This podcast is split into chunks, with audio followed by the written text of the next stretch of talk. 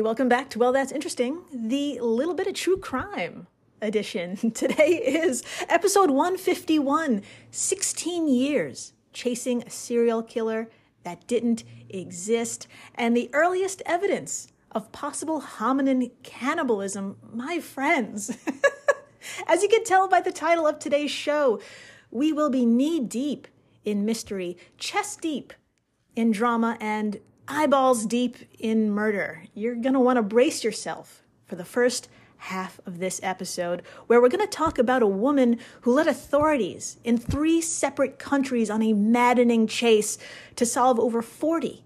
That's 40 separate crimes, each more horrific than the last. She was dubbed the woman without a face, as all she left behind were microscopic strands of DNA, and detectives were left scratching their heads for 16 years until after a fateful break landed in their laps. What could have been one of Germany's worst serial killers turned out to be.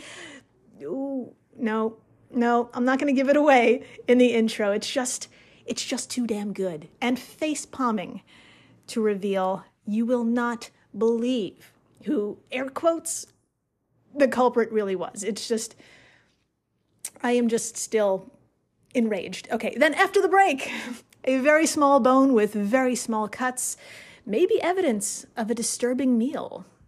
Well, to us, it's disturbing, but for the individual who probably ate the other individual, it was survival, it was business, not personal. Back 1.45 million years ago, you really didn't have that many options. Um, we're going to take a gander at what might be the earliest cannibalistic feast on record so far. And uh, you may be asking, who ate who exactly? And uh, well, we're going to try and find out. In the meantime, I'm Jill Chacha, and if this is your first time listening, god damn, welcome to the flock, my completely innocent business goose. I know you wouldn't hurt a fly, but we're going to have to talk about someone who seemingly had no problem being evil incarnate. Let's begin with the first crime. And to do so, we need to charge up the old time machine and dial it way the fuck back to a frenzy of a year, 1993. My friends, if you are too young to remember, it was at this time Beanie Babies went on sale, and federal agents raided a religious cult in Waco, Texas. And though it sounds like these two things could be related, they're not. these were just some of the events which occurred in yet another crazy time in recent history. 1993 was also known for kicking off one of the strangest manhunts. So join me, will you, on May 23rd of this year in the picture perfect teeny tiny town of Idar Oberstein, Germany. And for my fellow geographically challenged Americans, don't worry, I've got you. Uh, if you picture France, okay, point to it. And if you move your finger northeast, you've got Germany. And there, just a stone's throw from the border that they share, is Idar Oberstein. It's a combination of like European style architecture with mountainous geography that Germany and Switzerland are just known for. It's just grossly fucking perfect. Okay. And it only has a population of 40,000 people or so. So you're right to assume nothing much happens here most of the time. However, on this day, a neighbor had knocked on the door of Liselette Schlenger and received no answer. In small town fashion, this was seen as truly bizarre, and they ran off to police, who entered Liselette's home and discovered a violent scene that really sounds like it came straight out of Murder, She Wrote. Liselette Schlenger was found dead, strangled with a strand of wire taken from a bouquet of flowers in her room. Gunter Horn, at the time, the 44 year old German prosecutor in charge of this case told The Guardian after sweeping the room for evidence, DNA was picked up on the rim of a brightly painted teacup, also in the room. For real. It wasn't Liselette's.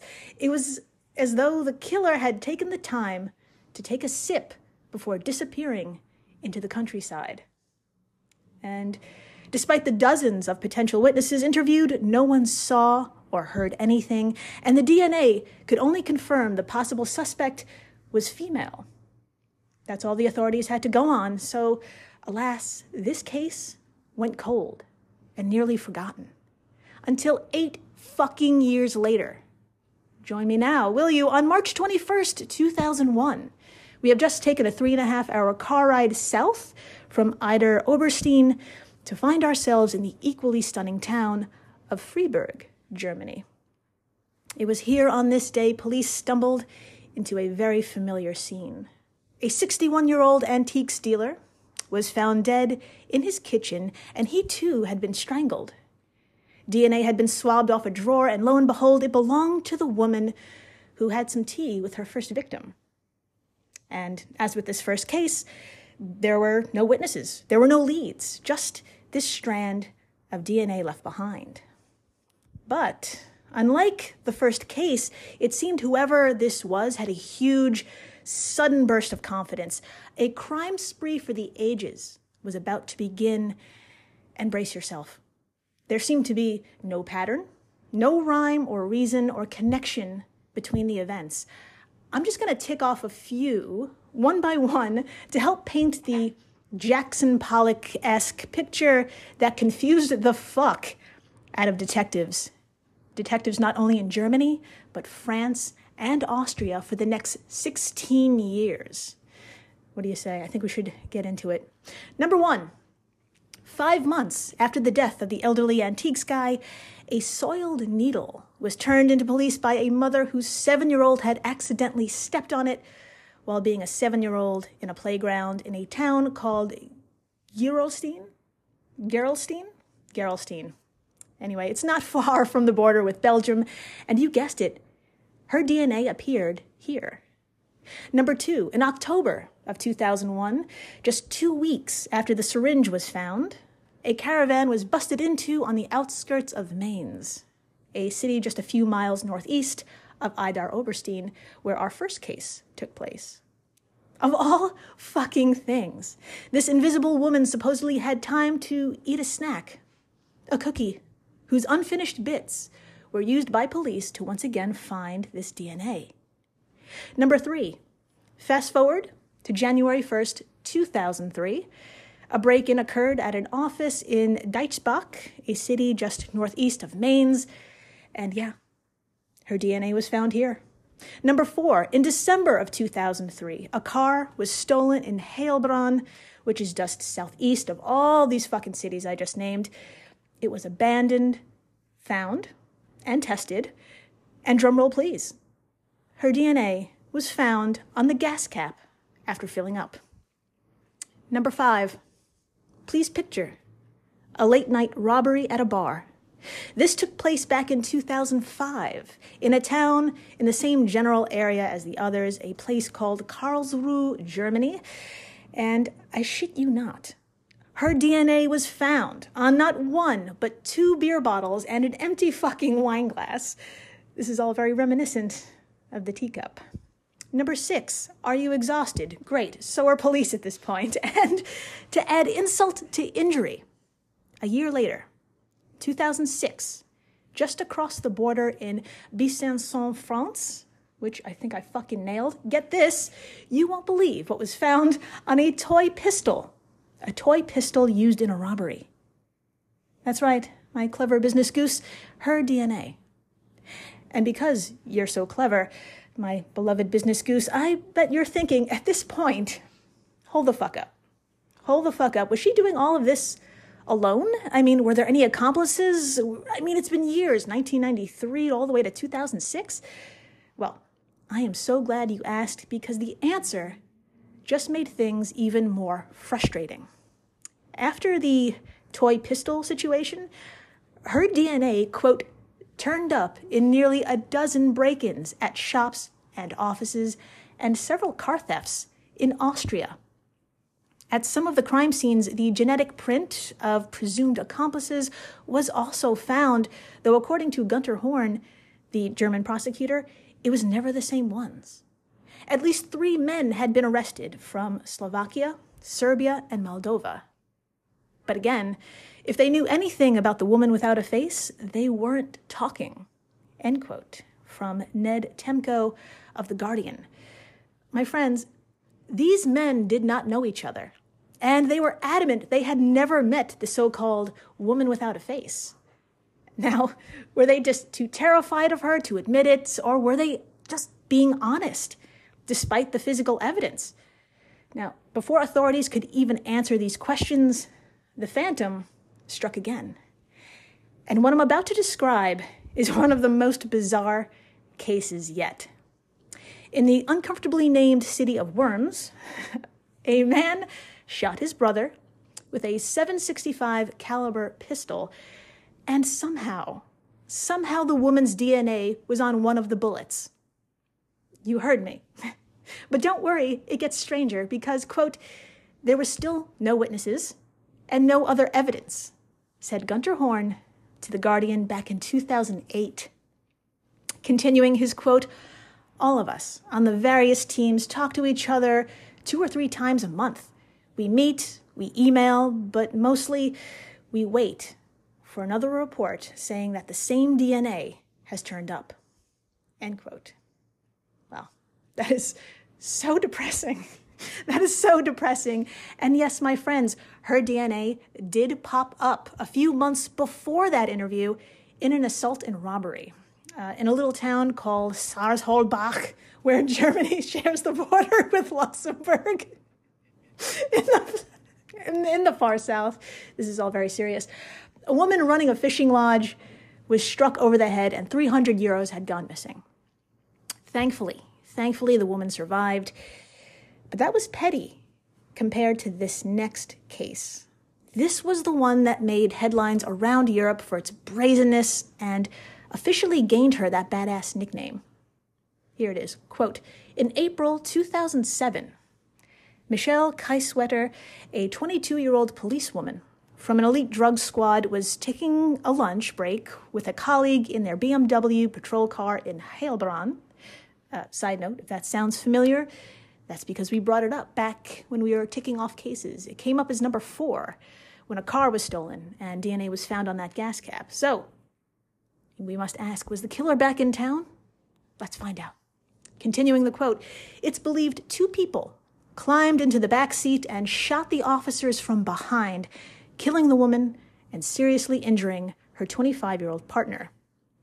The assailants struck so quickly their victims had not even had not even drawn their weapons. End quote. My friends, not only did the cops not see it coming, there were no witnesses either. Just the usual calling card, the Phantom's DNA found on the dashboard and back seat, two places. Of course, of course, with dead cops finally comes outrage. And with these two homicides, the largest criminal investigation in Germany's history began. I'll say that again the largest criminal investigation in German history. And uh, they've got quite a history.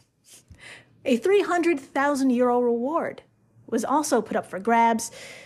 But despite this, and countless human hours and resources, and God only knows how many interrogations, the case went cold. All cases linked to her DNA went cold until, until one of the most bewildering, maddening, face palming moments in all of criminal history. That's my quote. Has to be. occurred in 2009, 16 years after the death of Lisolette Schlenger. My friends, sit the fuck down. Sit the fuck down and grab your phone because you're gonna wanna text your true crime bestie about this clusterfuckery. Okay, are you ready? Quote Police in France had discovered the burned body of a man believed to be an asylum seeker who went missing. During his application, the man had submitted fingerprints, which the police used to try and confirm his identity. Only, once again, they found the DNA of the phantom. End quote from James Felton of IFL Science. I can hear you screaming from here. I can hear you. How in the holy hell can this man share this woman's DNA? That's impossible. And you're absolutely right, my brilliant business goose. It is. So the human sample was tested again. And lo and behold, the woman without a face was nowhere to be seen I am so sorry about this. I really am. For you see, there was no serial killer, no soulless monster who loved tea, cookies, beer, and wine. The DNA was linked to a woman. It was the woman who tested all of these samples from 1993 up until 2009. It was all down to contamination.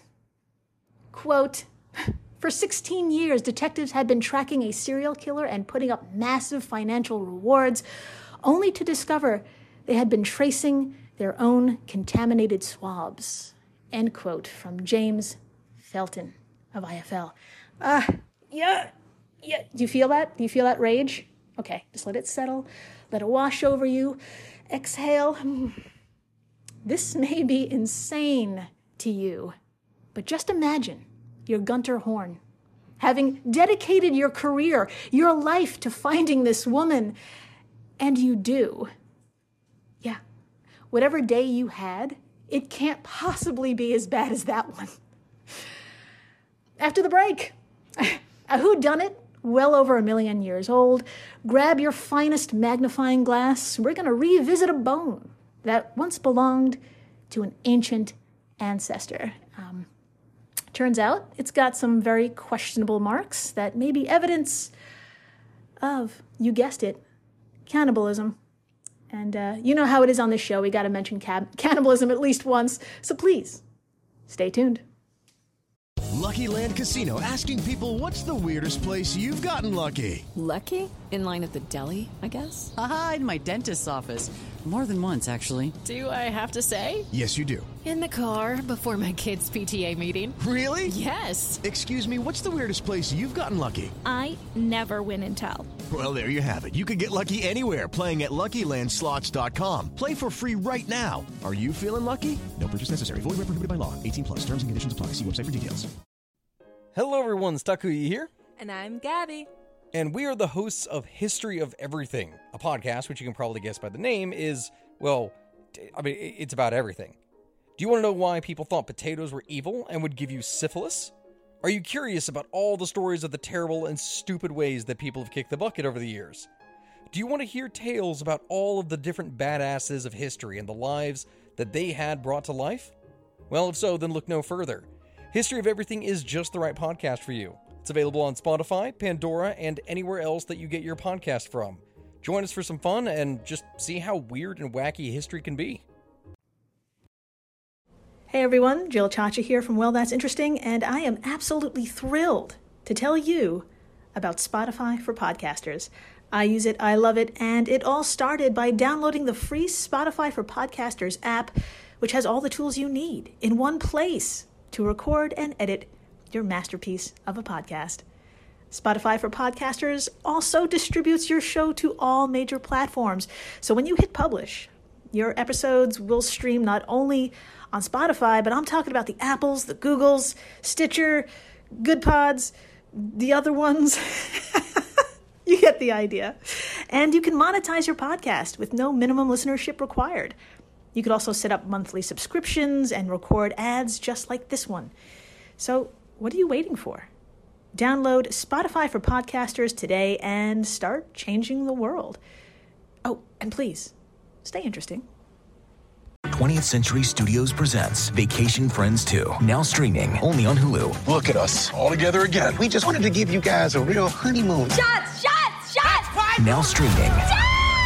He was just released from jail. Where can I get a drink around here? Back on vacation. This place is nice. It's drug lord nice. I'm sorry, drug lord nice?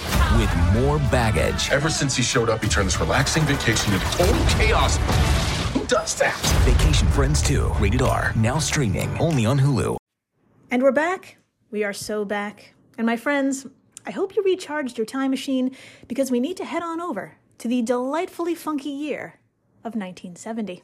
Now, we may have landed on the moon just a year prior, but when it comes to paleoanthropology, we're still taking baby steps.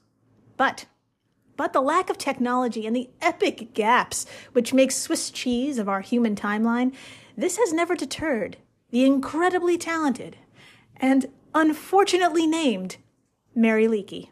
Yeah. Yes. Let's just acknowledge Mary Leakey the name. Okay. Mary Leakey is a paleoanthropologist who is about to make history herself. So please join me and Dr. Leakey in the extraordinarily tiny yet beautiful village of Ileret, Kenya. And for my fellow geographically challenged Americans, you may be wondering where that is. So please don't worry, I've got you here too. Please imagine Africa. Thank you. Now, please trace your finger along the equator from left to right until you're just shy of the eastern coastline. This is Kenya. And in the very northwest corner, you'll see a gigantic lake. That's Lake Turkana. And on its shores is Ileret. And here, Dr. Leakey was just having the goddamn time of her life, uh, searching for bones, searching for the bones of our ancestors, those who lived before the rise of us Homo sapiens. Hours after hours of digging, lo and behold, she struck paleoanthropology gold. She found what appeared to be part of a tibia belonging to a hominin. Now, what the fuck is a hominin? Well, don't worry, that's just a fancy ass word grouping us modern humans, extinct human species, and all of our immediate ancestors together. And uh, the tibia, well, we've got two of those. Those are basically our shin bones. Now, this section of tibia, however, was definitely not from the body of anyone living recently. Please stop whatever it is you're doing grab your phone if it's not already stapled to your hand and check out our social media stuffs. Uh, I'm going to do the same. I'm going to swipe through today's post until I land on this picture of this tibia. Okay, here it is. Now, damn, I haven't brushed up on my forensic pathology in a while, but that that bone, that there is an old bone. Um, just look at just look at the coloring, uh, the decay it just screams ancient, you know? I think I nailed it. Okay, also in this photo, you'll notice a white box highlighting and enhancing some faint, teeny, just the faintest tiny vertical marks. Now, you'll have to forgive Dr. Leakey for not noticing these marks back in the funky 70s. Uh, I repeat, she did not notice them. And you know what? I think for sure they would have slipped past me as well because they're just it, I mean, just look at them. But put a pin in these marks. For now, Dr. Leakey did have a gut feeling this bone was thousands to hundreds of thousands, potentially millions of years old, and that's about it. She would have to file it away for safekeeping until one day when the right person and the right technology could combine to analyze this bone properly. And that motherfucking day came, my friends.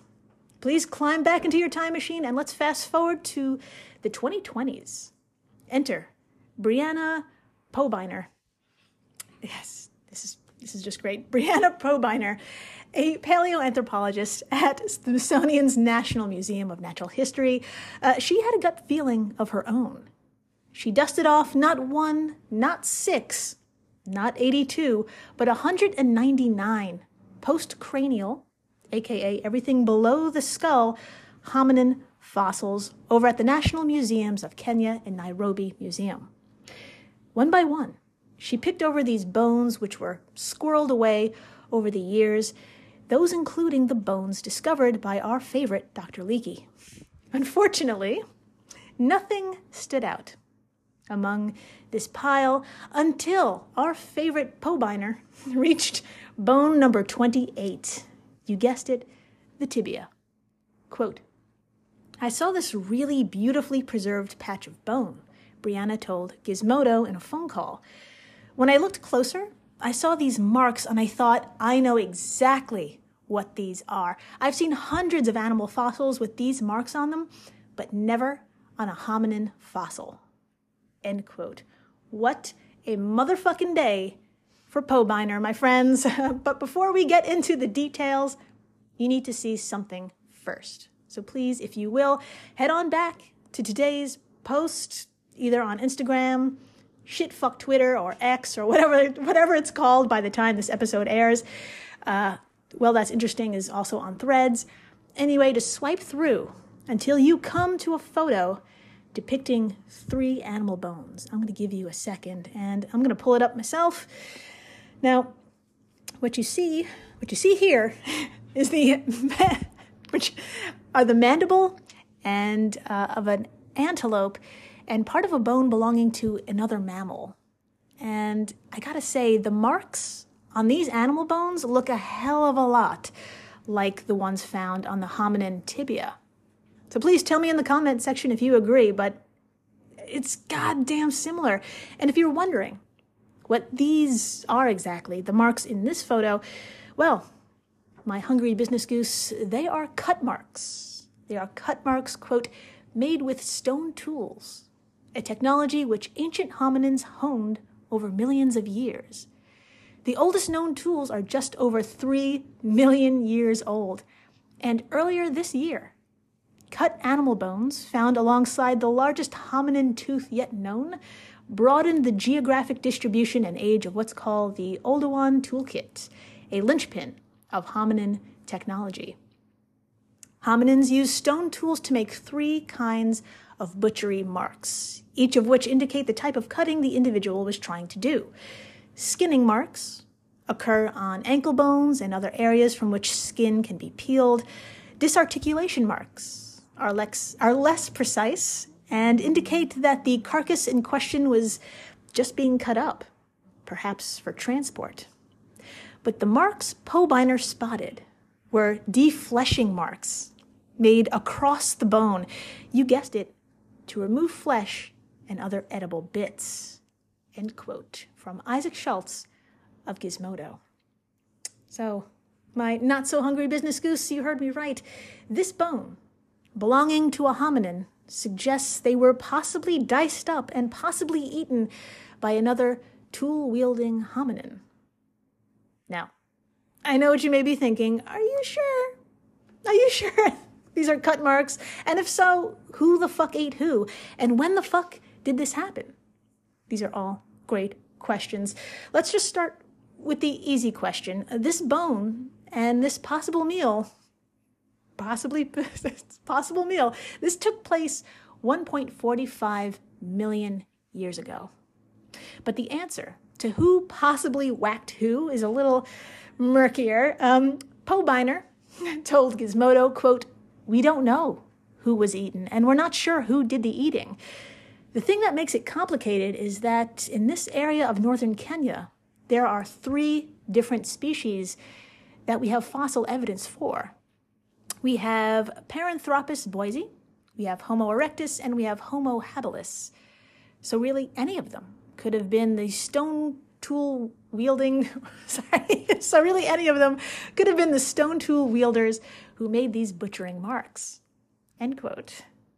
So, so was it Paranthropus boisei in the library with a candlestick, if you will? Well, we can't we can't say for sure, but we do have a pretty I mean, this is pretty great evidence that these are cut marks. Now, to test this, Pobiner actually made tiny molds of the cuts and mailed those molds to her colleague, who, I swear to God, I don't know if their name is pronounced Michael Pant or Michael Panty because it ends in an E. I, God damn it, this episode. I can't. So I'm just going to go with Panty. I'm going to go with Panty. And Panty, by the way, is a paleoanthropologist at Colorado State University. And Pobiner made no mention of what these marks possibly were, where they came from.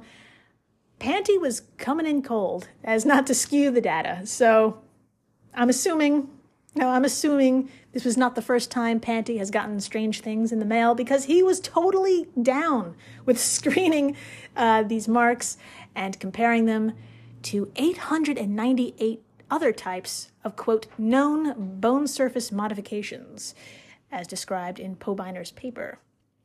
So, after all the comparing and contrasting was done, what did Panty discover? Drumroll, please. Thank you. Hold on to your butt meat, my friends, because this tibia had nine marks identified as cut marks and two identified as tooth marks. Yeah. So, First things first. One, this is strong evidence that cannibalism took place, and not only that, it's the oldest evidence of cannibalism on record so far. And number two, whose fucking teeth were on this bone? Well, hold on to that ass cheek again, my friends. They may belong to a big cat um, of that era. So it could have been a lion, for example, or a saber tooth, which means either this hominin was possibly killed by another and eaten, and at some point a big cat came by and nibbled on it, or a big cat made the kill and a hominin scavenged the body. In any case, that's a really bad way to go. it's really bad. And thank you for listening, rating, subscribing, telling your friends about the Dr. Panty. sorry, sorry, Dr. Leakey. I lost track about the, the number of names in this episode. Tell them about the cannibalism.